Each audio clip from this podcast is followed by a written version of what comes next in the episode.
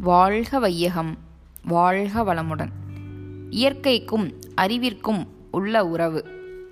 ஒடுங்கியும் விரிந்தும் பொருளாகவும் கருத்தாகவும் நன்மையாகவும் தீமையாகவும் இன்பமாகவும் துன்பமாகவும் இயங்கும் அறிவை உடைய மனிதன் எந்த அளவுக்கு எவ்வளவு ஆழ்ந்து இயற்கையை அதன் உண்மைகளை ரகசியங்களை உணர்ந்து கொள்கிறானோ அந்த அளவிற்கே அவன் வாழ்வில் வெற்றியும் மகிழ்ச்சியும் நிறைவும் அமைதியும் பெறுகிறான்.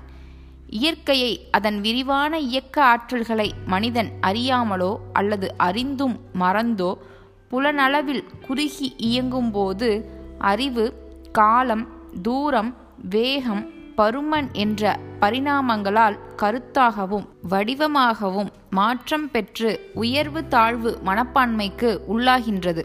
இந்த நிலையில் அறிவுக்கு தன்முனைப்பு என்னும் சிறுமை நிலை உண்டாகின்றது.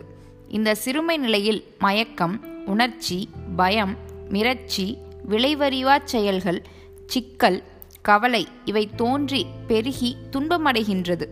இயற்கையோடு விரிந்தும் ஆழ்ந்தும் அதன் பெருமையோடு ஒன்றும்போது விளக்கம் விழிப்பு அன்பு கருணை நிறைவு அமைதி மகிழ்ச்சி இவை பெற்று அமைதி பெறுகிறது. இங்கு தன்முனைப்பு என்ற திரை விலகி இயற்கை என்ற அருட்பேராற்றலோடு இணைந்து மனிதன் பேரின்பம் அடைகிறான்.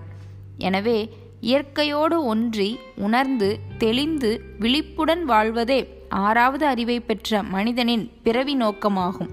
இந்த நோக்கத்திற்கு ஒப்ப வாழ்வை அமைத்து கொள்ள வேண்டும் என்ற உள்ளுணர்வே தெய்வ வழிபாடாக உருவாகியது. அருள் தந்தை வேதாத்ரி மகரிஷி.